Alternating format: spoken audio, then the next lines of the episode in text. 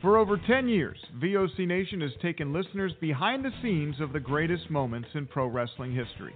Our hosts are not only experts on the business, but have lived in the business.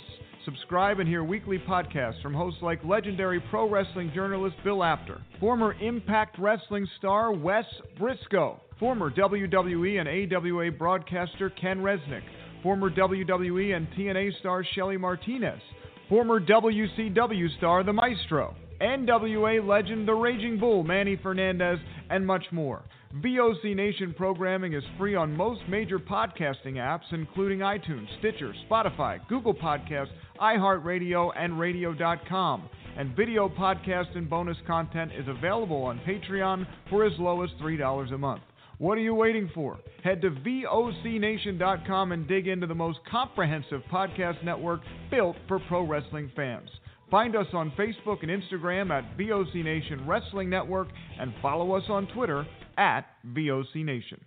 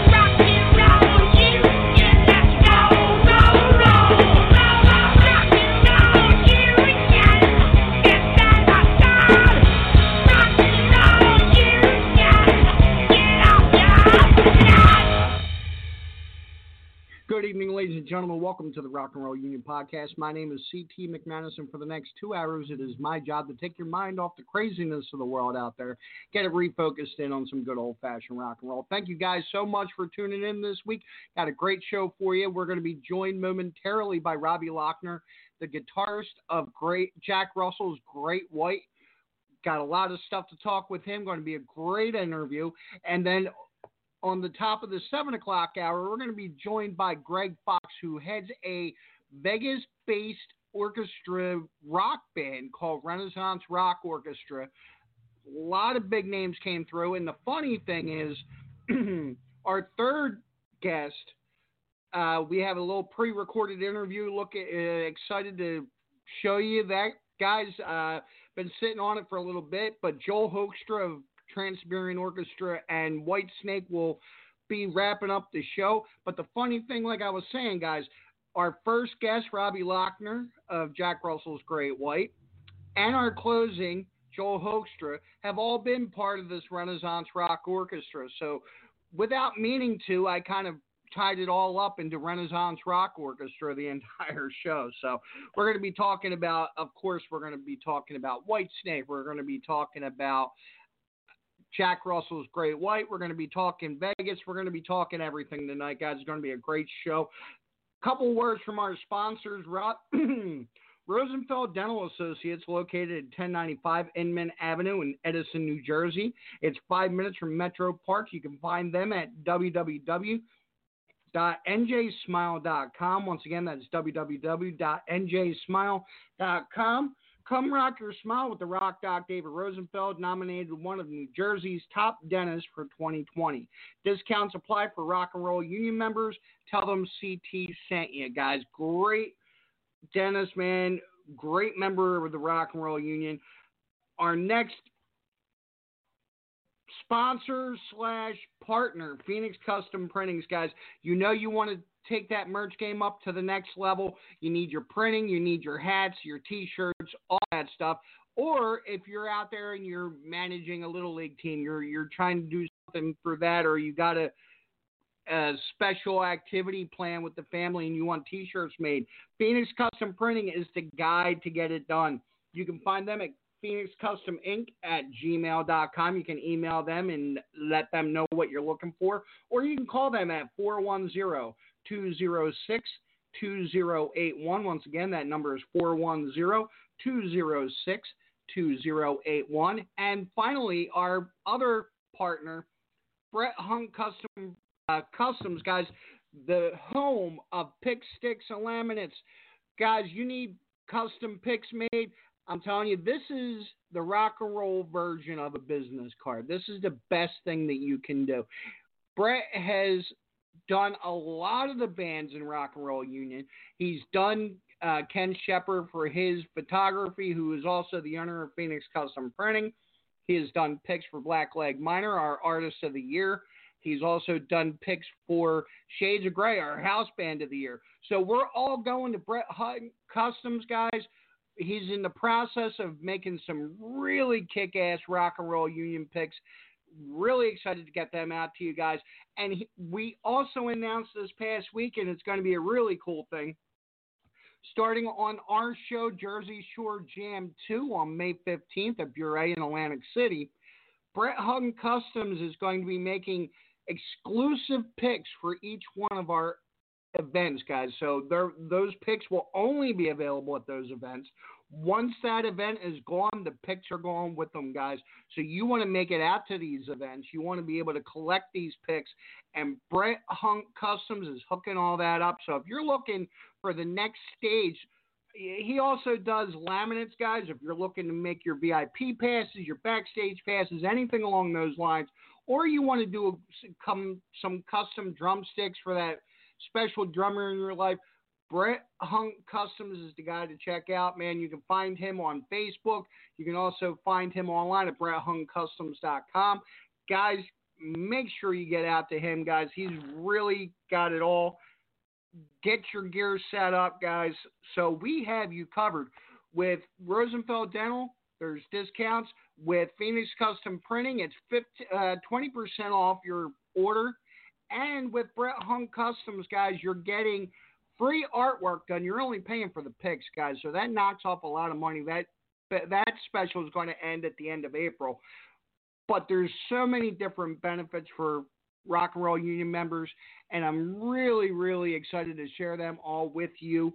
And uh, we're going to go ahead and kick off the evening with um, Renaissance Rock Orchestra. Man, uh, they they just released a song that is touching base on the pandemic.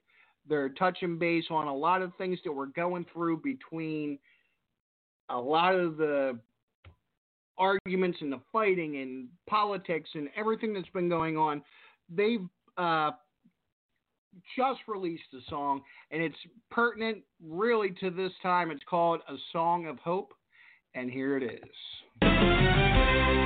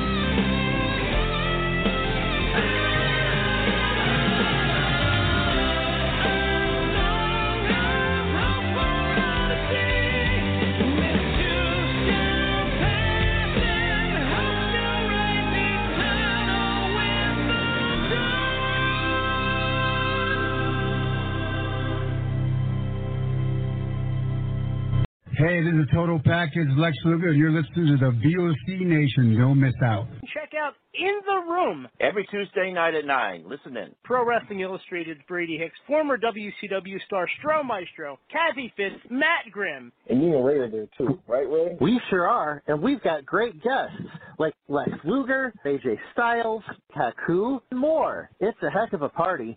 Plus, I didn't get thrown off uh, buildings. And then uh, I didn't get pregnant either. Sometimes I think it gets so ridiculous. We were getting into like snuff film territory there. In the room. 9 p.m. Eastern on VOC Nation. Wrestling with History, the voice of choice, and Killer Ken Resnick. When I die, they're going to open me up and find about 2,000 undigested Northwest Airline cheese omelets. Mr. Chris Cruz, what's going on? Jesus, how did I get roped into this? General Adnan went to school with Saddam Hussein. He cried, I cried, he cried, and we're good friends. Adnan lost a lot of family in the Iraqi war. Everybody loves Granny. Wow. Yeah, see, a lot of people don't know that. Yes, Diller, you guys are busting me up. Catch Wrestling with History with Ken Resnick and I live on VOCNation.com Wednesday nights at 9.30 Eastern Time or listen to the podcast by searching VOC Nation Radio Network on your favorite podcast app. Stadium Journey, the worldwide leader in stadium reviews for the traveling sports fan, is proud to present the Stadium Journey podcast on VOC Nation. Join us as we talk with prominent figures from around the sports world to discuss issues pertaining to sports travel and stadiums around the globe. New episodes air on VOC Nation Wednesdays at 6 p.m. Join Paul Baker, Dave Cotney, Mark Viquez, Dan Calachico, and guests from throughout the sports world on the Stadium Journey podcast on VOC Nation. Each and every Thursday night, check it out. WCW star Stro Maestro takes you on a journey. It's WCW Retro. Talking old school match of the week, talking dream matches, taking your calls and looking back on an incredible career of acting, entertaining, and wrestling. Check it out, VOCNation.com, WCW Retro. Be sure to call in Thursday nights, 9 Eastern, on the VOC Nation Radio Network. Rock and Roll Union and North Step Productions, in conjunction with Bourre Atlantic City, proudly present Jersey Shore Jam 2, May 15th, featuring As We Become Ghosts and Rat Rod. It's been a long, cold winter, and now it's time to rock. Also appearing, the Rock and Roll Union House Band, Shades of Grey, playing all of your favorites from the 60s to now. All COVID regulations will be in place. Tickets are available at eventbrite.com and are extremely limited, so get them before they run out. Doors open at 6 and showtime is at 7. Rat Rod, As We Become Ghosts, and Shades of Grey. Jersey Shore Jam 2, May 15th at Bourre, 201 South New York Avenue, Atlantic City. Did I mention there's free parking? Don't miss it. Yo, this is Jerry Stein of the Nasty Boys. Yeah, Brian Knobbs here. You getting ready to get nasty? Well, listen to the VOC Nation, baby, because it's about to get nasty all around and up in this mother. Get ready. Nasty Sensation is coming at you. The worldwide leader in entertainment. This is the VOC Nation Radio Network. Welcome back to the Rock and Roll Union podcast, guys. It is my extreme pleasure to welcome and bring into the Rock and Roll Union family Robbie Lochner. Robbie, you with me? Yes, I am. Hey man, thank you so much for taking time out of your uh, out of your day to talk with us this evening. And uh, man, got so many things I want to ask you. How you been? Uh, I've been pretty good, all things considered. You know, what's what's been going on for the last year? Not bad. oh yeah, man. Uh, the the one funny thing I wanted to tell you off the bat uh, that I just found out probably about an hour ago. I have a gentleman on the show after we're done talking tonight that is with a group that said that you were on their last album, which is Renaissance Rock Orchestra. And yeah, Greg Fox. We we were actually talking earlier today. I played on his uh, song um, "Ice Age Cometh" from the yeah. Uh, that's what he was uh, telling me. Yeah. Yeah. Yeah. And we're also Greg talking Killer. with uh, Joel Hoekstra, who's with Whitesnake at the end of the show. So it's just funny Right. how it all kind of revolved around the same kind of thing. Right. That's cool. But uh, wanted to ask you how you've been keeping yourself busy. If you guys have done any kind of rehearsing, any uh, any upcoming shows. Well, you know, we haven't rehearsed yet, but I've been keeping busy in the studio. Um, and I mixed our. We have a live uh, Zeppelin, so great Zeppelin two, that Jack just sounds killer on. He really sounded good. Um, and it's that's being turned into the label. So when they release it, I don't know. That's up to them. Right. So I worked on getting that mixed together and been just doing a bunch of different things, just keeping busy in the studio. Also writing um, new songs with Jack for the new record. So we'll be uh, hopefully getting that going. Now Jack moved to Colorado, so we can't get together in person, but we do do the Zoom thing. Gotcha. Now, um, So I, I know a lot of a lot of artists out there. They'll they'll record things and send sound clips back and forth. Are you guys kind of doing that? Um, sort of. What we'll do is I'll set up a Zoom and then I'll have the studio open and then I'll put ideas down. And then when we're done, I'll kind of formulate and fix everything that needs to be done, whatever it may be. Okay, arrange it or whatever. Put the the vocal idea on there, just the melody, and then I'll send it to him, and then let him Oh. listen to it, and then figure out. Okay, I like this, don't like this, whatever it is, and we just bounce it back and forth till we we get it right. And we we've got you know enough songs ideas for a record, but I mean, as far as complete ones, we've probably got four or five that are complete, and one of them, the slower kind of blues track, is just killer, man. It's really good. It's really, really excited good. to hear it, man. And uh, now you've been with Jack for about uh, roughly nine years now. Uh, could you tell us how that whole thing transpired? How you got hooked up with Jack in the first place? Yeah, it was actually 10 years ago that I met him. It was a little over 10 years ago. I met him through um, a former Great White drummer, uh, Derek Pontier. Derek, Oh, yeah. I met Derek at the NAMM show that year. He came in. I was playing at a um, a jam with this band I was in called Dig Jelly, and Dario Seixas, who happened to be playing with Stephen Pearcy at the time, was hanging out with Derek, and they came in while we were playing. And I knew Dario already because we'd played together and stuff. And then when we took a break, I, s- I, you know, met Derek, and we got together and played. I was like, "Hey, you want to get up and jam?" So we got up and played. I think like ten songs, just as a three piece. You know, a bunch of ACDC and whatever. Mostly Dario singing, but I sang a couple things and whatever, and it, and it went pretty well. It was pretty cool. So shortly after that, I mean, I kept in touch with Derek, and Derek said, "Hey, Jack's gonna wants to start um, his Shelter Dogs band," and he goes, "Why don't you come out and meet him?" So he brought me and Dario out to the desert where Jack was living, and met Jack. But at that time, he had been recovering from he had had some major surgery, and he really was in no condition to do a band or tour or do anything. So that kind of fizzled out and uh, and really I went back and I I um hung out with Jack the following week, hung out a whole day, and then that was that was the end of that. Now flash forward into December, Dario's been keeping in touch with Jack all this time, and Dario calls me up and he goes, "Hey, um, come over to hang out with Jack. He's living in Redondo Beach now, and Jack had bought a boat, got married to Heather." And so I went over there, and it was kind of a funny thing because I go onto his boat, I walk in, and he looks up and he goes, "I kind of remember you." and I was like, "Yeah, we hung out a, a little bit." so that night, he, he had decided. He goes, "You know, I'm firing my former band, and I am going to start my own version of Great White. Would you like to join?" And the truth be told, I was hesitant. I was like, "Oh boy, what am I getting myself into?" Right. But you know, here we are, almost ten years later. It's coming up on ten years, and um, you know, it's been it's been good. It's been just you know musically and just friendship wise. There's just a lot of been a lot of great stuff out of it. Man, now the one thing I got to say is I saw you guys perform. I want to say maybe two or three years ago at the TLA in Philadelphia, and hmm. I seen Jack walk through the door, heading up to the stage, and he seemed like maybe he was a little worse for wear, or he, he was feeling some physical pain. But the minute he hit the stage, it was like all that was gone. Like I, I the, the transformation he makes when he hits the stage, I I can't fathom it. I know it, it's like the fountain of youth pill. There is all of a sudden you jump up on stage and kaboom, everything's back to 1989 or whatever. You know, it's it's pretty amazing.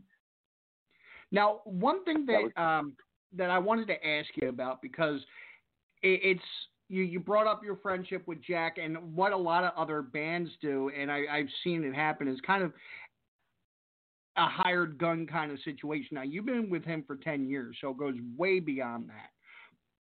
Yeah. Does anyone ever approach you about that? About like, are you just a hired gun, or are you a member? Like, with it being called Jack Russell's Great White, it kind of throws him in the front. But you guys have been with him for a long time, am I right?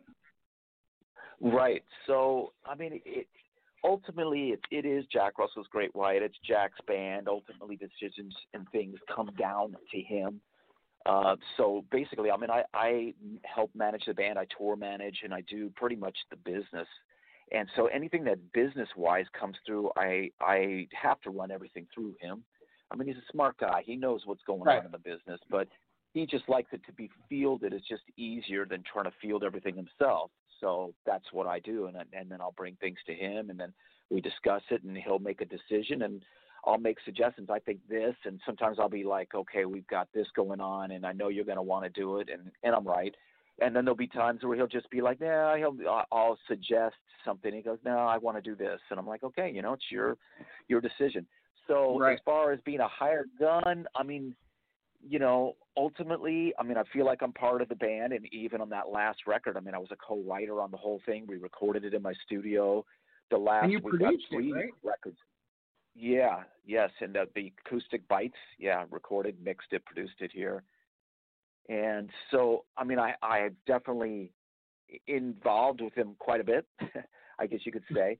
So, as far as a hired gun, I don't feel like it. I feel like it's a band, but ultimately it is Jack's band. And if he decided one day that he didn't want me in the band anymore, that would be the end of that. So it wouldn't be like I have a share in anything, if you know what I mean. right, right. So it and it should be that way because it is his band, and he he felt he was screwed over by his former band, so he really needs to maintain control, and that's kind of been my push for him. Once I kind of slipped into that co-managing, I'll call it role, is that you need more control because it's always been in a position where you know he came up in the 80s and there was always people Right. running everything for him, you know, and I was like, you really need to just be more hands-on. You need to get, Yeah. you know, your a special email for business. You need, you know, and really wanted to give him. So it was like, okay, this is your baby. Everything is yours. You need to have the YouTube channel in your name. You get, you need to have things in your name, not other people's names, because when they leave or get fired or whatever happens, then you lose all that and you're back to square one. I go, so no matter what happens, you need to be the guy that has everything. So if I'm gone or anybody's gone, you're still okay to keep, continue doing what you want to do. That's awesome. So now with uh, it, it, go ahead. I'm sorry. uh, you know, I was gonna, I was just- just gonna say. So I mean, I feel like yes, I'm part of the band, and it, it is a band, and we've got a great friendship and a great respect for each other. Though ultimately, yes, it's his band. So you know, that there it is. Now, with um, as far as the business end of things, uh, you as you mentioned, he came up in the '80s, and we both know the business is so completely different today. Uh, Yep. has has he? I mean, some people kind of like to cling on to the way things were. Some people are a little bit more apt to change with crazy times. How has that affected him as far as his view is concerned of the current music scene, or yours as well? Well, for me, I, I'm pliable. I'm just like, okay, wherever it's going, I, I need to follow it because that's not trend wise, but uh, as far as sounds of music and such, but trend wise as far as where the business is going. I mean, Right. a lot of guys are just really bothered. You don't sell many CDs. You don't, you know, it's it's moved to iTunes or Spotify, and it's like, well, if that's where it's going and that's where it's at, then that's what we need to focus on. So for him, it's been a little different in in a lot of different ways because he was clinging on to a lot of that, and he's become more and more open to to a lot of changes, such as me when I first started tour managing. I mean, it was like you never have a band member tour manage for a band. Why would you do that? You got to have a separate manager, separate tour manager, separate this, separate that. And slowly he's kind of realized, wait a minute, we don't need that, and it works better because then everybody makes more money. He makes more money. The band makes more money if I'm doing the tour managing because I'm not taking tour managing money. We're not paying an extra flight, extra rooms, extra, you know, all the all the above, right? So he starts Right. seeing the benefit in it, and he's a smart guy. He knows. So when he sees it happening and working, he goes, "I get it." And on top of that, being a band guy and being the tour manager, I tend to do things that are good for the band. Or sometimes you get tour managers that don't. They do things that they want to do for them. I don't know if I want to say for themselves, but kind of for themselves or for whatever reasons. Whereas I'll be thinking, no, I want to get here in this town so we can sleep, or I'll start thinking of things that are good for us. I want to make sure that we can get a shower before a show instead of being forced into, hey, we're going to arrive just in time, or too bad you don't get a shower. Ha ha, deal with it. That's rock and roll. You know, for me, I'm like, no, I'm going to work this. If I can make it work, I'm going to make it work to the benefit of the players in the band. I want everybody to be happy. And you know, one of the benefits that you brought up that I'm sure is there for you guys is by being in the band, you kind of see the effects that it has on you guys personally. Whereas when you have an outside source, they're not looking at things in the same light. That's exactly right, and especially in a management position, because the manager would never be on the road, so he'll do things and and book things and and things that just uh, you know don't they don't really benefit the band. There's there's shows that we had booked that a, a manager had booked that just weren't beneficial that Jack wasn't happy about, and the way the travel worked out, and and a lot of things we're all look at and go, well, I'm in the band. I have to travel. I'm going to be there. I want to make sure that we're not killing ourselves. And Right. of course, Jack, because it's harder on him than it will be on us, and it's hard. Sometimes it's difficult. You might go a day or two without sleeping. That's not a lot of fun. So I look at how can I do this to make it as comfortable as possible and give us maximum amount of fun on the road. Because I mean, ultimately, only right now we miss it all, but ultimately it's the playing on stage that is the gratification of everything. Right. So now, uh, but so take us into that. Like, I mean, as far as you, you had said that you, one of the things that you make sure of is you guys have that time for a shower before a show, or that you're not just arriving by the skin of your teeth. What's a day, a show day look like? Well, that would depend on the show. If it's if it's a connecting show, because basically what we do is weekends. So we'll leave on a Thursday, play Friday, Saturday, come home on Sunday. Sometimes we might play Thursday, Friday, Saturday, or say a Friday, Saturday, Sunday, or sometimes it's just a one-off. So they're all completely, totally different. Totally different because it would, if you're talking about playing a Friday and have to get somewhere on a Saturday, depends on where that is on a Saturday does it make sense for us to drive? If it's close enough, I'll rent a minivan and I can put us all in a minivan. As opposed Right. to flying and going to get to a little airport, it might be a secondary market that there's tiny little airport and and we're flying, you know, 30 minutes for a, a short, you know, a drive that might be, let's say, three or four hours. I mean, we're just going to drive it. It makes more sense. We're in control. But if it's something further, then I've got to really look at it. And I have to really go through it before I book the flights or anything. I'm looking at it and go, okay, if we get out at this time and we're done the show at this time, we're going to get to sleep about this time. We have to lobby call at such and such time. So a lot of times what I'll do is I'll write a whole text and send it out to the band and go, okay, here's the lobby call time. Here's where we're staying. Give them all the information. This is what the travel is going to look like so they get a good idea. So it really does depend completely on each individual situation. Right. And so it depends. Now- I mean, sometimes showtime might be nine o'clock, could be ten, could be ten thirty, could be eleven. So it- it's just it's so all over the map. I have to have all the information in front of me to know what we're doing on any given weekend. Are you guys able to schedule any kind of leisure time in there? Maybe after the shows are done, do you guys stay an extra day anywhere? Uh, we don't typically do that, though. We have gone in early. We played in Oregon, I don't know, a couple years ago, and we went in a day early, and it was great. We went up, we did a river ride, and we hung out, and we did the sound check the day early. It was an outdoor thing, and we just got together and kind of a little bit of, I don't know if I want to say partying, but you know, because Jack doesn't party, but the rest of us maybe have a drink or two and have fun. It's like, yeah, let's make it just relaxed and easy, and and have fun with it. And we had a good time. So occasionally we'll get that. It just really depends. We also did an acoustic thing. It was just Jack and I up in in Minnesota, and we went in, and they were really like, okay, we're booking you for two days, but we really only want you for one. How about you come in that the the day the day before and just hang out a little bit? And we did, and we had a really Nice. good time, and it was just super cool. We got to see things, we got to hang out and meet a lot of people, and and then when we did the show, we played three hours. That was the longest show we've ever done. Any electric, acoustic, anything, any show, we played three hours. We got to the point where we got through our set list, and I was going, yeah, you know, I always wanted to play uh, "Dust in the Wind," and I started playing it, and then he starts singing it, and we played the song. And I said, hey, let's do "Stairway to Heaven," and we just start pulling stuff out. It was a lot of fun. Now, with the uh, with what you just said with the Stairway to Heaven, did that kind of lead into that new Zeppelin thing that you're doing? Did it lead into it? What do you mean? Like, like what what brought you guys to to covering Zeppelin? I mean, for the for you said that you guys made an album with, Yes. with Zeppelin well, material. Jack had Jack's known for singing the Zeppelin stuff, and he had done the Great Zeppelin with the old band years ago. So he thought, why don't we do? I want to do it again. And so we did. We put together a set, and we played some shows, and and then uh, we recorded everything, and um, just he wanted to do another one and do different songs. But we did do Stairway, and we did do No Quarter and the Rover. I think those three were on the other version. But I mean, it sounds he sounds really good, and it sounds pretty authentic as far as the That's guitar tones. And I was really into making sure the tones were close and played stuff like the record. We did Heartbreaker, Live and Love and Maiden on Heartbreaker. I really made the solo sound pretty much like like the record.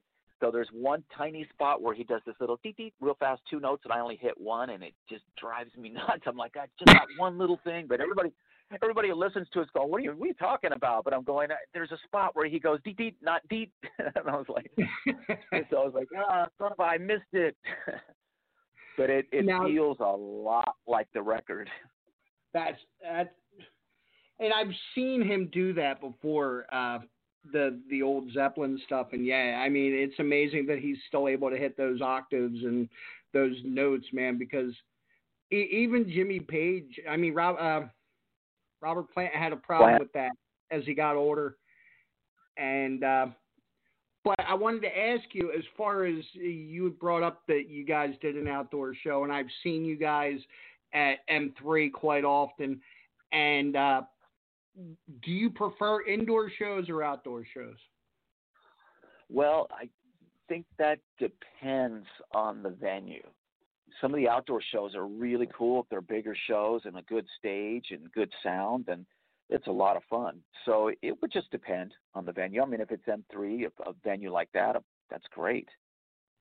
So, and, and it depends if it's raining. We played, I think it was in Minnesota. We were opening for Bret Michaels, and it started hammering rain down, a freezing cold. I mean, it was Oh, raining all day. We're out, we're out there backstage going, "Are we going to play?" And they're like, "Oh, I think so. You're going to have you play." And we're going, "Okay." And then when it came time to playing, it was kind of just lightly spring, sprinkling, and then it started hammering. And there's people who took Oh. photos of it, and it was surreal. The, the guys, the bass player and drummer, Dickie and uh, Dan, were both back under the overhang.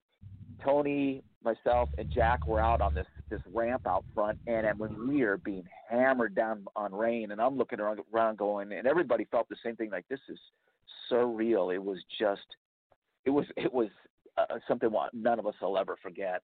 And luckily, we didn't get electrocuted. Now it's funny. We we were done. We finished our set. Bret Michaels is going to come on, and the clouds just clear. I mean, it was like Bret Michaels is here. Okay, now the rain can stop. I'm like, wow, it pissed on us. And he came out and put on a show. was, The glory of God be with Michaels. But uh, yeah, it was amazing. I was like, wow, you see that? The clouds disappeared for him. How? What? Why couldn't you come and stand here while we were playing? So, as well as uh, the recording, have you got have you been doing anything to occupy your time as far as this whole shutdown, pandemic, and all that is concerned? Well, I mean, my focus has been in my studio because it's in my house. So, uh, I have a three car garage that's been converted. So I've been writing, recording, mixing, producing, and on a bunch of different stuff. And of course, Jack's whatever I do with Jack is first priority. But while we're not doing any of that, then I'm working on other stuff. So I've got a, a bunch of different things, and I've I've jumped on. One thing I did a solo for a band called A Fall to Break out of Tucson, a metal band, and these guys are just they're really good, really good stuff. So I was like, he had uh this guy Craig Arts had sent me a track before the record was done. I go, man, I want to play a solo on something. He goes, really? He goes, I was afraid to ask you.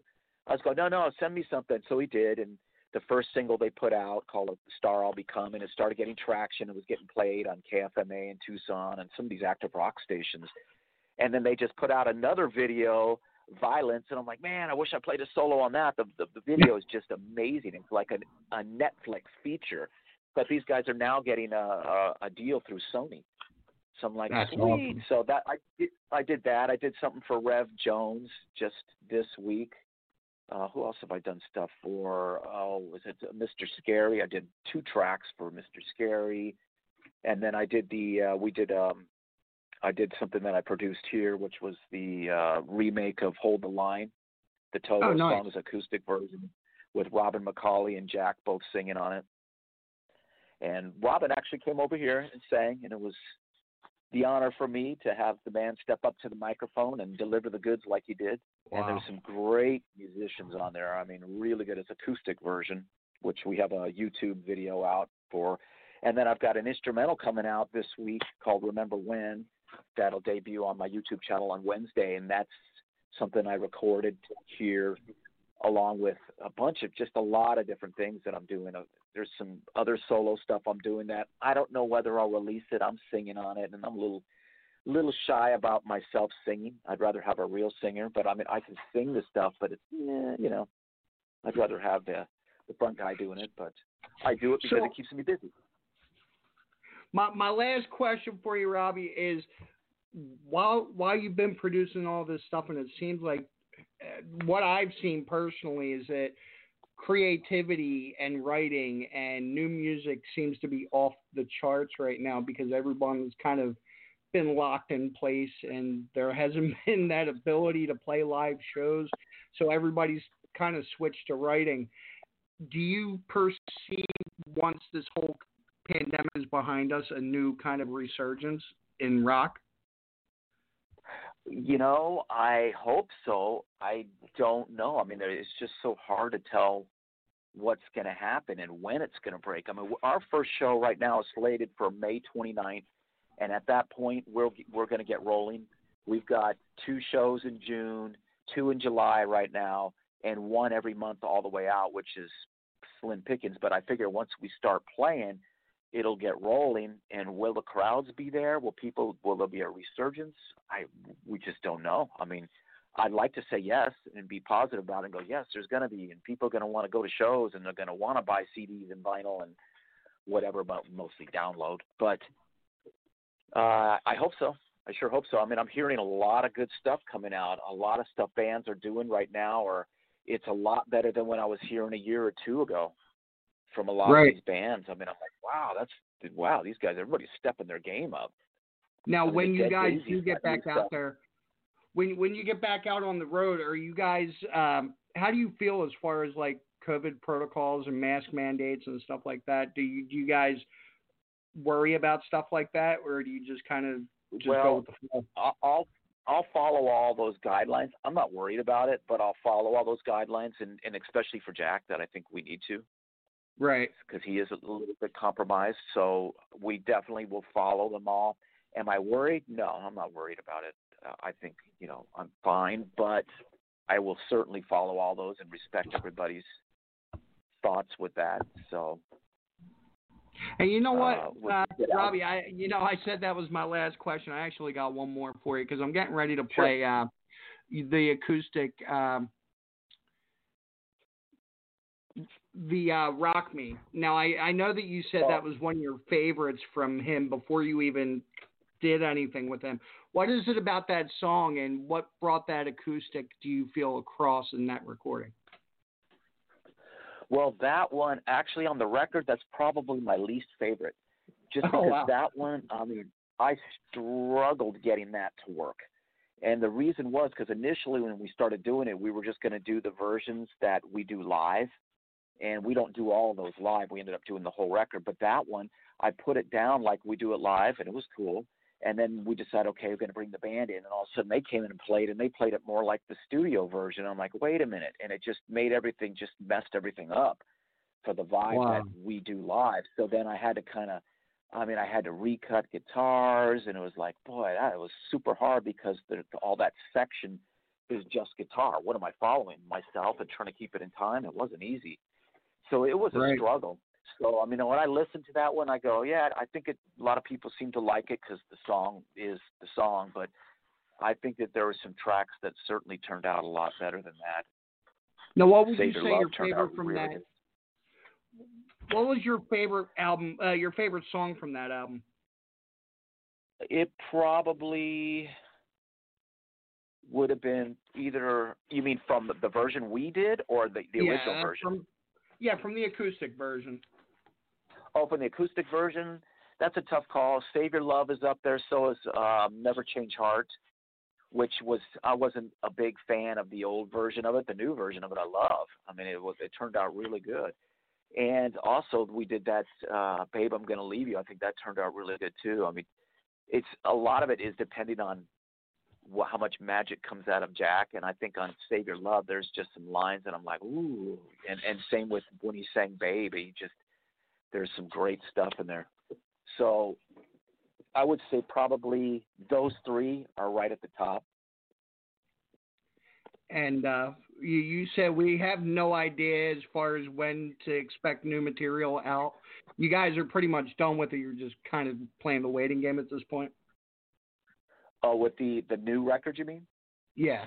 No, the new record we're not done with it yet. We're still in the writing process. It's just been slow because Oh, wow. of you know Jack moving, and he had to he moved and he moved again, and then there was just a lot of different things going on that have slowed us down. But we've got I think four songs that are complete, but they're not recorded complete, but they're written and ready to record. But we want to get the rest of the record ready because when we do this, I want to bring Dickie in t- to do drums, Dickie and Dan, and I want to knock their stuff out in a day or two.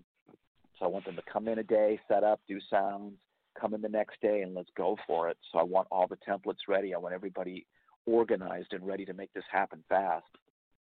Absolutely. So well, I Robbie, thank you so much for taking time out of your day to talk to us. And uh, man, uh, really looking forward to any new stuff that comes out. And we're going to be living up with the old stuff until that happens. So, Robbie, thank you so much.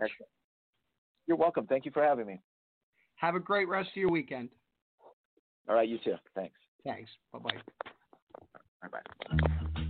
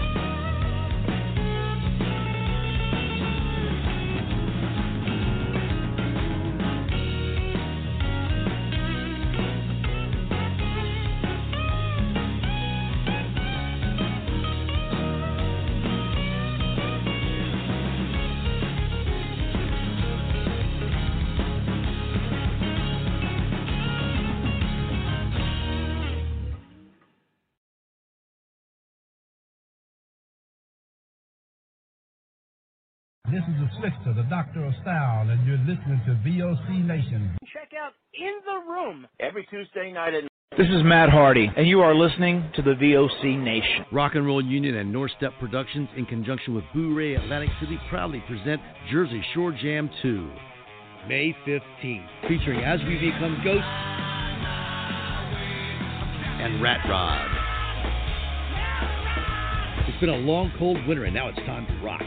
Also appearing, the Rock and Roll Union house band Shades of Grey, playing all of your favorites from the 60s to now. All COVID regulations will be in place. Tickets are available at eventbrite.com and are extremely limited, so get them before they run out.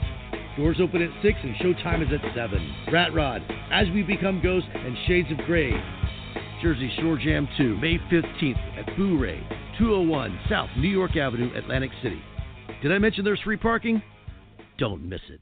Rock and Roll Union for the past two years has been the place for rock and roll, new rock and roll, debuting rock and roll, and some of the old classics as well. We have welcomed guests from around the world, national artists, and more. We have excited many people by our live events. We've welcomed everybody into the fold, and we continue to do so on a weekly basis. Guys, that is Rock and Roll Union, and that is what we do for you. Saturdays, 6 p.m. Eastern, VOCNation.com. Since 2012, HIAC Talk Radio has been bringing you the best of independent wrestling and wrestling on the worldwide scale, with interviews and other segments now featuring the Wrestling Historian with Craig Ligon every Thursday night at 6 p.m. at VOCNation.com or go to your Android or iPhone and type in VOC Nation Radio Network and subscribe to the greatest wrestling podcast network in the world. Listen to HIAC Wrestling Podcast today. VOC Nation provides live daily streaming shows where fans have the ability to interact with the hosts and guests by phone call, email, and Twitter. VOC Nation hosts include the legendary Ken Resnick, who you probably remember from the AWA and WWE, former WCW performer The Maestro, Wes Briscoe, who you probably remember from Impact, Brady Hicks, who you remember from Pro Wrestling Illustrated, former WWE and TNA star Shelly Martinez, and former Philly radio personality Bruce Wirt. VOC Nation's two most popular shows are Wrestling with History, featuring Ken Resnick and Bruce Wirt, streaming live on Wednesday nights at 9:30 Eastern, and of course In the Room, featuring Pro Wrestling Illustrated's Brady Hicks and WCW alum The Maestro. And by the way, both of these shows take callers live during the show. What are you waiting for? Go listen live right now at VOCNation.com and subscribe to all of our podcasts by searching for VOC Nation Radio Network on your favorite podcast app. Oh, and follow them on Twitter too, at VOC Nation. Hola, this is your amiga, Shelly from Cali, to let you know you can catch me here on VOC Nation for Shelly Live. You never know what the hell I'm going to be talking about. Sometimes I have guests, sometimes I let you on in the cheese mess, spill a little tea. Sometimes I cry. You have to tune in to find out why. And I also take your calls. I love chatting with you guys and seeing what the hell you guys are thinking. So meet me here on the VOC Nation. Be there or be square. The worldwide leader in entertainment. This is the VOC Nation Radio Network. Welcome back to the Rock and Roll Union podcast, guys. Thank you so much for staying with us. Thanks again to Robbie Lochner of Jack Russell's Great White. And guys, it is my extreme pleasure and duty and everything else to please welcome Greg Fox from Rock Renaissance Rock Orchestra based out of Vegas. Greg, you with us? I think I am. Hi CT, how are you? Good, man. How you doing? Having a great day here in Vegas as always. It's 79 degrees here today, so I can't complain. Although oh, I think my guitar player Christian Brady from Hell Yeah and I were going to take a Harley ride today, so uh, we missed out on that because I wanted to be here for you. Oh man, thank you so much. But uh, I, I, you know, we had a conversation last week on the phone, and we were talking about a couple of things. And the one thing that, uh, with being based out of Vegas, I wanted to touch on was how crazy things are in Vegas right now and how they looked yeah. the past year and what it looked like when the first lockdowns happened. Uh, where were you? What was going on? And uh, how how do you how have you been surviving through all this? Well, it's been a rough one for everybody here in, in Las Vegas. You know, our entire city is based on entertainment, and we have such a huge music community here with all the shows and all the venues and all the casinos. So, yeah, everything shut down and and really killed us all, and we were all struggling a lot throughout the year. Uh, I've been pre- pretty proud of the community and and all the things that they've done in this time. You know, everybody has has done what a musician does when you can't play live. You know, you spend your time creating and and writing and working on other avenues. You know, a lot of people have kind of gotten into the streaming world. You know, trying to connect with their audiences.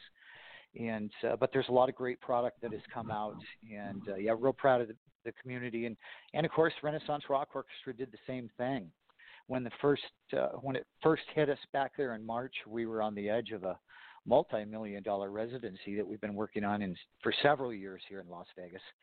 And of course, that went away instantly Man. so it's like, oh, okay, great. So now what do you do? Well, you recoup and uh, and move forward in whatever way you can. And we've had to feel our way through that and and figure out, you know, well, what we are going to do with the time. And and of course, once again, I'm just really happy that Renaissance Rock Orchestra was able to to uh, produce a new record that I sat down and immediately started writing. That's that's the thing that kept me sane uh, without going mental is that creativity is is you know the the my finest moment is what I enjoy doing the most. So yeah, to be able to sit and write a new record for Renaissance Rock Orchestra and connect all these musicians together again during COVID and and keep them busy. And you know, we had some invest, investors that helped us with that to to create this new record. So uh, that's uh, really happy with the product we came out with on the other side of this. Of course, we're not quite there, but things are looking hopeful. You know, we're seeing casinos opening up. Uh, the venues, uh, there's no word yet on where that's going to quite go and how soon that's going to happen. But Renaissance Rock Orchestra does have a couple really exciting things on the horizon that I can't really quite talk about yet. There's top secret RRO stuff. It's they're in the top secret files, but but it has to do with live shows, and it's all awesome. coming up within the yeah, it's all coming up within the next 90 days. Thank God. So uh, yeah, we're all dying to play and to get out and get the show on the road again. So looking forward to that. So I, I wanted to ask you about the whole creation of Renaissance Rock Orchestra and how long you've been with the uh, with the group. Now, do you date back to the very beginning? Yes, uh, I am the writer, composer, uh, keyboardist, musical director, you name it. I wear all the hats. Wow.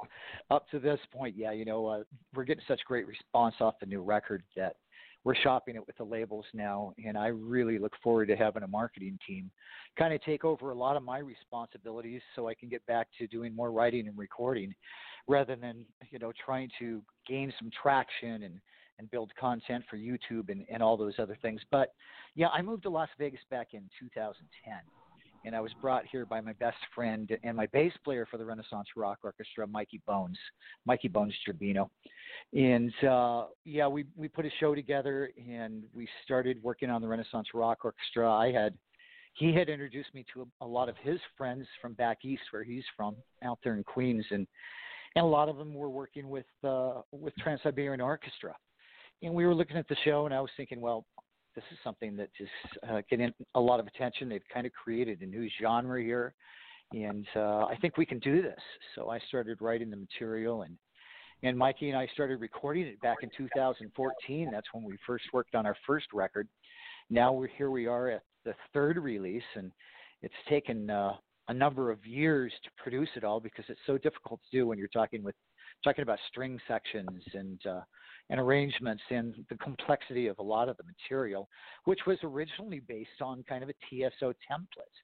You know, I originally designed the band thinking, wow, these guys bring in millions of dollars in, in 90 days every every year. Yeah. Uh, we can certainly do this. Let's do that. But uh, we, we kind of changed the concept by obviously not being Christmas oriented, but right. by bringing in you know well-known musicians, rock stars, people from legendary bands, and and many of those were good friends of Mikey Bones, and and were introduced to RRO through Mikey. Mikey passed away unfortunately in 2017, so I've uh, had to kind of take the rest of uh, control of RRO and try to take it into the future without him, which has been a, a horrible, horrible loss. Uh, he was really good friends with Robbie too, and it was Mikey that brought Robbie in to record uh, "The Ice Age Cometh" on our last album, "In Times of Old," you know, which you can hear on Spotify or or Apple Music wherever you listen to it. But yeah, Robbie Robbie killed on "The Ice Age Cometh," an amazing guitar solo and, and rhythm guitar stuff too. That was with Vinny Appice, uh, the legendary drummer from Black Sabbath and yes, and Dio. So uh, yeah, and Mark Boals sang on that. On the first record, you know, we had Robin McAuley also sing on three tracks, and uh, it's uh, on this new record we've taken a little bit of a turn. I decided that uh, it was time to kind of create a little bit more of a sound of who the band is. You know, it was right. a fantastic record, the last record, with 27 different rock artists on it. But uh, you know, every song has a little bit of different tonality uh, with all the different talents and it was wonderful having all those different skills create such amazing music. It's a great, great record. But on this one, there's a lot more uh, kind of continuity, and uh, the sound is developing. Having Mark Robert Boals sing all the tracks on the song, and he's he's just so amazing. Man, and you, you know, you had your history before joining or creating this, and uh, you play with some legendary characters yourself. Could you uh, give our listeners a little idea of what your background was. Well, there's there's a lot of names in there, and uh, the past being the past, I, I try to try to kind of concentrate on, on what we're doing now in the future, and and uh, but yeah, you know, I've I've been around for years from the Seattle area, and and played with with uh, the boys in Heart up there in a band called Ten Bulls for for years and years and years, and it was an amazing experience to work with Roger Fisher and Mike DeRosier from from Heart and uh, gain a lot of experience in songwriting and, and recording. And and then of course that opened up even more when uh, when I got to LA and was living in Venice Beach for for several years. That was after I decided rock and roll was dead and moved out of the Northwest and bought a sailboat and sailed around the Bahamas for seven years. So uh, that's absolutely amazing. Yeah, it's kind of a bucket list thing, and and you know it's it was a great experience. I wish I had that time back. You think of seven years and where we would be right now, or where I would be in this in my career, and where Renaissance Rock Orchestra would be. But I would never want to have to give up those times and the things I learned. You know, when it's just you and Mother Nature and the waves and the storms and the winds, it, it kind of changes you, and and that's I think a lot of what pushed me when I got off the sailboat and went to LA to Venice Beach to uh, to really start concentrating on instead of hanging on the coattails of, of other bands and, and right, famous rock stars to yeah to, to do my own thing and, and create music that could really be meaningful in, in today. So now with uh, with Renaissance and you brought up Trans Siberian Orchestra and their sound. Now do you uh, with uh, or, or, or, do you guys do any covers? Do you do any other artist material? know, yeah, that's a very good question. And in our live shows, we absolutely do. Uh, and uh, that's a great thing about having vocalists like Mark Boals and Robin McAuley and Tony Harnell from TNT and Brett Kaiser. You know, uh, we bring all, all these guys into the live show, and uh, we like to do their material for sure. You know, to to uh, do uh, Mark's song off uh, the trilogy album, Yngwie Malmsteen's album trilogy, uh, is is a tremendous thing. And of course, what we do is we change it to the way Renaissance Rock Orchestra does it. It's still a, a heavy, you know, kick-ass rock song, but we add the string section to it and add string arrangements to kind of make it our own at the same time. So yeah, we, we do that we try to uh, primarily uh, concentrate on what RRO, RRO is and our own compositions.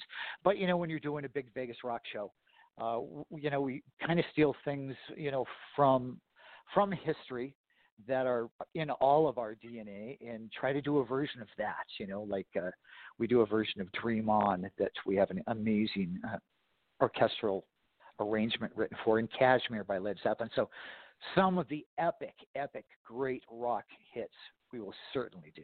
Now, with uh, with strings and everything else that you guys have happening on stage, how big does the live band get? Well, you know, it once again it's kind of a lot like what Robbie was saying. It kind of depends on the venue and the show, and and budget constraints. Obviously, to have a, a huge band and a, and a full orchestra section, string section, uh, can be prohibitive. You know, when we were originally planning the big residency, you know, last year when COVID hit, we were planning on having a, a pretty fairly large string section, but with the way things are right now, it's kind of touch and go. You know, you have to kind of play it out and see what's going to happen with the audiences and how much capacity they're going to allow you to have in a room. You know, right. if they only allow if they only allow 100 people in a 1,000 seat room, uh, it's uh, impossible to take uh, you know those proceeds and receipts and pay for an entire band and an entire orchestra. So we're probably going to have to cut down our string sections to maybe just a few violins when we first start again this year and, and kind of Right. get the, the show on the road again. And once again, the same thing is true when it comes to the band, you know, because generally speaking, uh, we're always uh, at a minimum a two guitar piece band. And uh, our original plans were to go out with two vocalists also. So, you know, we end up having a seven or, or eight piece band that are all professional rockers that are fairly expensive themselves. You know, you have to pay these guys Yeah. the right kind of budget to get them to do this because there's so many other things they're involved in and so many other opportunities they have. So you add that all together, and it's definitely an expensive show to do it the way I'm dreaming about doing it. But I know we're going to get there, CT. It it will definitely happen. Man, I'm really looking forward to it. I, I've been a uh, very big TSO fan. Uh, every Christmas, m- my wife and I go to see their show. And, you know, I always thought, and and I think it's fantastic what you guys are doing, how great it would be to just have a normal show like that. And uh, when TSO did their, uh, they did a Beethoven album, and I thought that was great. I was like, okay, well, finally they're Oh, going to yeah. do something. But that was like a one, like a one-off that they yeah, kind of yeah. put out there. I love that record too, though. I agree with you on that. Yeah, yeah. I ra- I was raised in the orchestra, being a, a violinist myself, so I I've always loved strings, and you know, you add strings to keyboards, it sounds incredible together, and it lends itself to my writing style and my compositions, having such a classical background. So yeah, on the on the last album, there's numerous instrumentals that are very TSO. A song called JS Rock that that I took a, a Bach piece and and kind of rearranged the entire piece and added onto it with new material. And there's another song called Alexander's Symphony that is another one of my favorites, a little bit more of an ELO type piece, but with some very Trans Siberian things. And on that song, Howard Leese, uh, Rock and Roll Hall of Fame inductee from Heart, Howard Leese did a beautiful guitar solo on that song. Man, and you you guys have had so many people included in uh, what you're doing. You you guys have had a lot of rock royalty involved, and Been very how blessed. has that been yeah. for you guys? How does it what? How has that been for you guys as far as working with these various Oh, it's been- artists? It's, and, it's been incredible. You know, uh, one of the reasons I came to Las Vegas in the first place is because so many people were moving here as as far as kind of the the classic rockers. In a in a way, uh, you know, we used to joke about it, calling you know the rock and roll boneyard because everybody ends up here because it's so expensive to live live out in California and and you know the rock community is so strong here that everybody is welcomed with open arms and I just had an amazing pool of artists to work with to uh, to begin the project, which a lot of it all started kind of with Paul Shortino too, from uh, Rough Cut and Quiet Riot, and he really helped kind of get uh, the the Renaissance Rock Orchestra records rolling. We did produced a, a couple of the songs at his house when we very first started, but it's been a great experience because uh, you know everybody is professionals, and in most cases, you know everybody brings their own creative style to whatever song we're working on. So it's like you, you take my songs and and you add all these all this different input, all this creativity, and all the years of experience and talent from these guys that are remarkable, remarkable artists. You know, absolutely brilliant rock musicians, and so it takes the songs to a completely new level. But and this, once again, the same thing happened on this record. You know, even though we don't have 27 rock artists on a Song of Hope, which is the name of, of the new EP. But on a Song of Hope, uh, you know, with with a singer like Mark Boals and guitar players, we have three guitar players on the new record: uh, Michael James Romeo from Symphony X, Christian Brady from Hell Yeah, and Tony Alleman from One Crusader's Rat. And those three guys together and what they brought to the table is amazing. We brought in a, a, a very, very uh, tremendous bass player, Greg Smith, who's been you know, he's he's been around for years, and and his his bass playing and writing was really really amazing on this record. Greg's played with Alice Cooper and Alan Parsons and Ted Nugent and Blue Oyster wow. Cult, Billy Joel. Uh, literally, it goes on and on and on. Alan Parsons and uh, Tommy James and the Shondells. This this guy is a brilliant bassist, and to have him be a part of this record, it was the first time, and he kind of did it uh, partially due to his uh, friendship with uh, our original bass player, my best friend Mikey Bones. They've been friends for years and years and years, and and uh, when Mikey died, um, Tracy, Mikey's widow, ended up giving Craig, you know, some of uh, Mikey's basses, and he he used some of that to record the new Renaissance Rock Orchestra record, and and that was very very special to me and to all of us that are Renaissance Rock Orchestra family. So, yeah, really great to have him aboard, and and then Brian Tichy on drums from Whitesnake, Foreigner, Billy Idol. Brian oh, yeah. and I also have a a, a Led Zeppelin All Star show that we do here uh, in Las Vegas with Chas West, the singer from Bonham. Uh, Phil Soussan from Ozzy on bass. Uh, we we have Jimmy Burkhard and Doug Aldrich on guitar alternately, and it's called the Moby Dicks, and so that's another fun thing that, that we do in Vegas a lot. Oh, that's awesome. Now, um, as, as far as as far as the new album is concerned, uh, is that out yet, or is there a, a release date known? It's actually going to be released uh, on April 15th. 41521 is our planned release date. And you can hear a lot of it on YouTube. So I recommend going to YouTube. Be sure you subscribe when you go there, please. Rock and Roll Union World, because it's so hard to gain traction. We just kind of started the YouTube channel, but you know, there's some a lot of fun videos on there. I put up all the new material from the new record, so people can actually hear the songs, and also there's a lot of footage of us playing in Las Vegas. So you see some of the live footage, uh, not only with uh, Mark Robert Boals, but Robin McAuley singing. So that's kind of fun to check out. So uh, yeah, we're shopping the, the the entire new record, A Song of Hope, now with with several labels, and uh, but still planning the release for for April fifteenth. So very awesome. excited about it. I mean, the response has been just off the charts for this new record. So I couldn't be happier. Have you guys ever uh, ever considered self-releasing it? I mean, with the way we absolutely have. So. Yeah.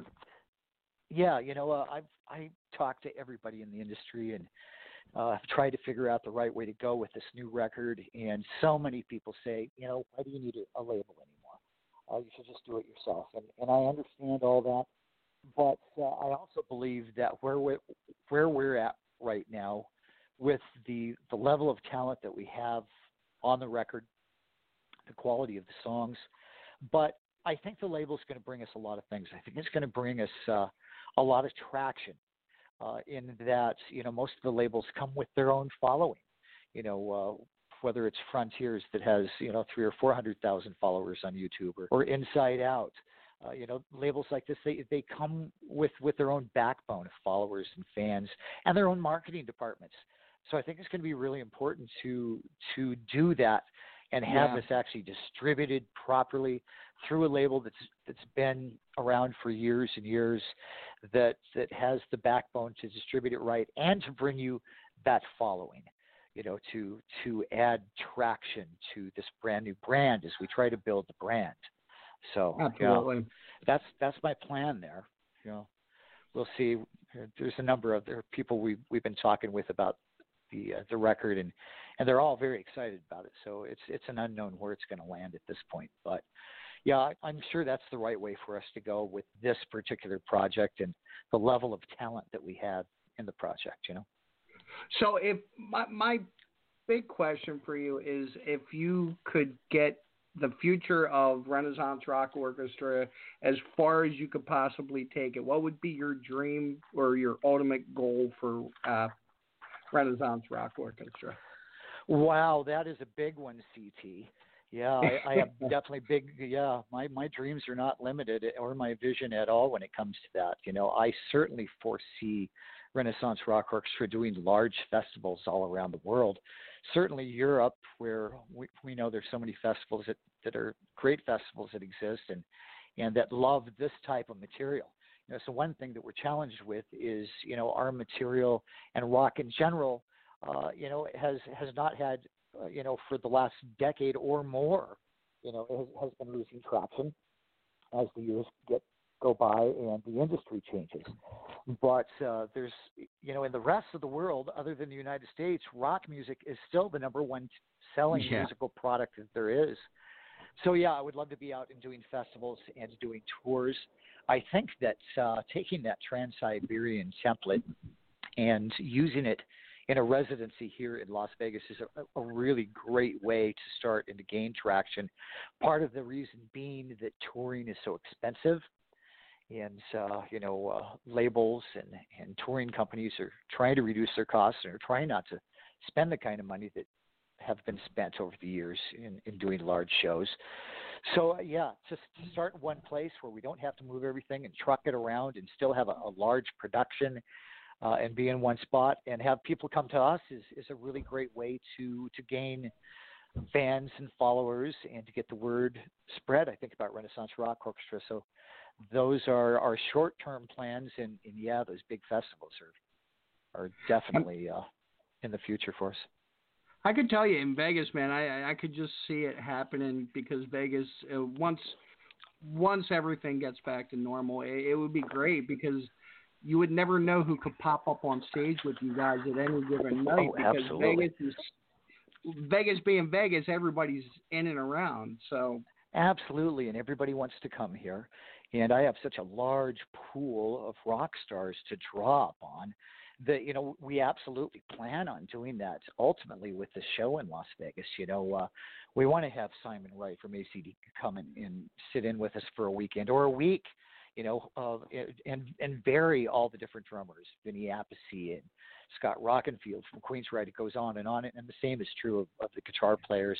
You know, Bumblefoot uh, did a brilliant uh, track for us on the last record, and we'd love to have Bumblefoot come in and, and do some shows with us also. And and they all they're all excited about it too. When I talk to them about it, it's like, yeah, you know, who doesn't want to come to Vegas and and play some music with with a great great show and a great orchestra and great band and and make a paycheck at the same time. So uh, yeah, it's it's going to be really fun as that develops and grows, and you'll be really quite surprised to see the people that end up uh, stepping in and and doing a few shows with Renaissance Rock Orchestra here in Vegas. So you're yeah, absolutely I, right I, I.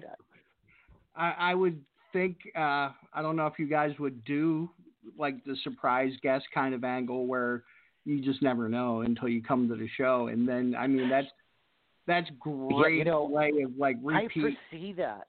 Yeah, I foresee that happening because so many of these artists are going to end up being here anyway, doing their own shows. Right, exactly. So to have them get up on the stage just completely spontaneously, absolutely, yeah, that's for sure.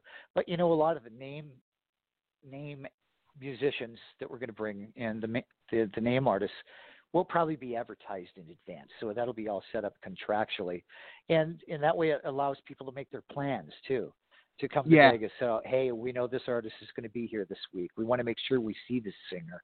We want to make sure that we see this guitar player with Renaissance Rock Orchestra. So we want to do a lot of that in advance, so that so that they're aware and kind of plan their vacations. Yeah, absolutely. I mean, I can't wait to see you guys perform. And uh, Thank you, CT. Yeah. My last question for you, Greg, is uh, I'm getting ready to play in your uh, in my loving arms. Uh, could you give me a little bit of the writing behind that and how what inspired that song? Absolutely, yeah. Thank you so much. Hey, before I do though, I got to give a shout out to Christina to Christina Abia Artist Promotions. She has been doing just an amazing, amazing job for the Renaissance Rock Orchestra, and I want to thank her for all her hard work and efforts. Uh, brilliant, brilliant, brilliant work. She's a great promoter, and I, I really appreciate all her efforts. I also want to say, you know, I I've, I've been uh, in contact with her myself, and uh, yeah, she she's a phenomenal person, very professional, and she's Boy, she's a hard worker. Oh my gosh. it, it's not Uh, just the professional side of her that that kind of like inspires others. It's also the heart that she shows doing her position. That's true. You know, you're so so right about that. Her and I have had a lot of conversations and have gotten pretty close over the last month that she's been working for the band and and getting to know her and yeah, she's got a lot of heart and soul and and uh yeah, she she feels like she's family already for sure. And we we really appreciate her. That's awesome. So, in my love and arms, that's kind of a that's a funny story that you should ask that, uh, and that will be the first single released off this record, CT. You know what, Greg? It's, Let uh, me hit a quick pause before we get into this. Looks like we have Sure. somebody on the line that might want to talk to you. Thanks for calling the Rock and Roll Union podcast. Who do we have? It's Christina, your promoter. Just want to say hello. Hi, surprise, Christina. surprise. Ha, ha, ha, ha. awesome. just- How are you? Doing okay. Happy weekend. Happy yeah. Saturday. You got your You vaccination today, I know. I got my vaccination. I'm going Good for you. um the first Saturday before Easter, thank you. And then see what happens. I want to thank you both so much for with this pandemic, it's also affected promoters, musicians, everyone, but you guys and a few others have really made this dream of mine into a reality. To promote, to get magazines, to get festivals, to get people like CT, others. So I just wanted to call in and say thank you, thank you, thank you so much for believing Oh, me. You are so welcome. me. We are we are very very blessed to have you aboard. It's uh, it's been quite an honor working with you, and yeah, your uh, your skills, your energy, your enthusiasm uh, has has been all paying off very well, and uh, I couldn't be happier. I would recommend you to anybody out there for sure. You are doing a tremendous so job, so thank you. much. I have more And- coming for Renaissance Work Orchestra. I'm not done yet. My job Oh, is not done, I- Greg. Don't worry. That does not surprise me. Ah, you are amazing. No. You are absolutely Thank amazing. you. Thank you so much, Christina. Thank you both, and I hope you And- both have a great rest of your weekend. Oh, You I'm sorry, too. CT. I, I was just going to Uh-huh. say, you know, I was just telling Greg right before before you called in that uh, I said you're a very very professional person to deal with, but it's more so your heart for the business that really Thank shows your character, and I really applaud that. Yeah, she Thank really has so a love much. and a passion for the music, and uh, yeah, it's it shows. It shows, and it's, Thank uh, you. It's I part of, it's part of of why you. you're going to be so successful in this business because of your love and passion for the music. you. So, yeah. Thank you. Thank you both, and thanks again for everything. And like I said, I'm not done. And being part Cuban, mi trabajo no está terminado. My work is not done. I love that about you. I love that about you. Thank you. Yeah. Thank you so much, guys. You have a great weekend. You too. All right, you too. Thanks again. Bye bye. bye bye. Bye, Christina. All right, so back into In My Loving Arms. Oh yes, in my love and arms. Yeah, uh, very excited about the song and the, and the way it's turned out. Kind of an interesting backstory on this one though, because uh, I I actually wrote this song back in the '80s, and I actually recorded this song with a, a band called Sister Mary, that was produced by Howard Leese from Heart. And uh, it included uh, the guitar player uh, Jason Boylston, who uh, has been out with Paul Rodgers for years and years and years. But back in those early days, we put something together uh, with Pamela Moore, the singer from Queensryche that played Sweet Wow. Sister Mary. She was the singer, and uh, yeah, we had a band called Sister Mary, and this is one of the one of the songs we did back then. So it was a song that I had written uh, all the music and all the lyrics, and and I just felt like it needed kind of like a redo. So uh, what I've done on this record is is we upped the tempo some, and gave it more energy, and uh, then I added uh, you know real strings to it. But yeah, this this is a song that that I I wrote uh, uh, way back in the '80s for a gal up in Seattle by the name of Judy, and that's a whole nother story in itself. But Man, so uh, Greg, I'm just going to ask, please keep, keep us up to date with everything rock, uh, Renaissance Rock Orchestra on the on the Rock and Roll Union page. Post any any updates at all, man. We really want to keep Absolutely. up to date with you. Will be CT. Thank you so much. Really appreciate what you do for for the industry and for all of us musicians. So uh, it was great to meet you today and talk with you. I appreciate that. Thank you so much, brother. You enjoy the rest of your weekend. We're going to go ahead and play this track. Awesome. Thank you, CT. Bye. Have a have a great weekend. Same to you, CT. Bye bye. See ya.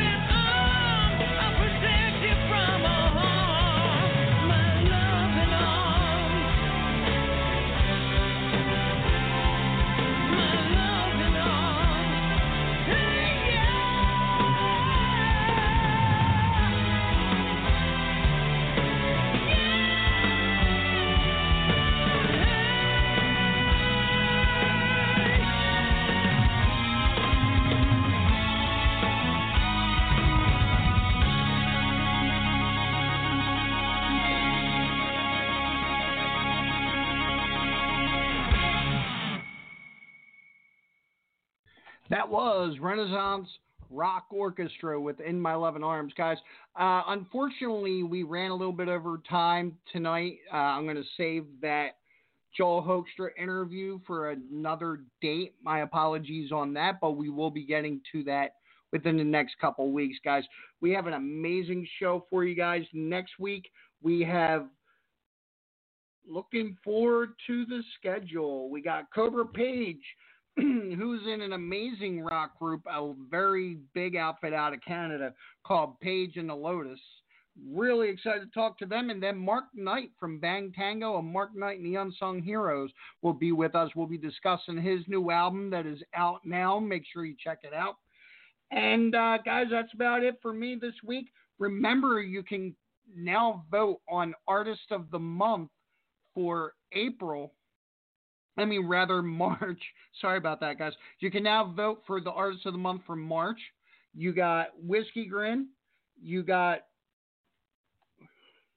Bear with me, guys. You got Whiskey Grin. You got Zenora. And you guys have our uh, Streetlight Circus out of New York. Those three bands, guys, you have your choice. Make sure you go on the Rock and Roll Union page, you vote for them, and guys, make it a great rest of your week. Until next time, remember rock and roll. Have a great week.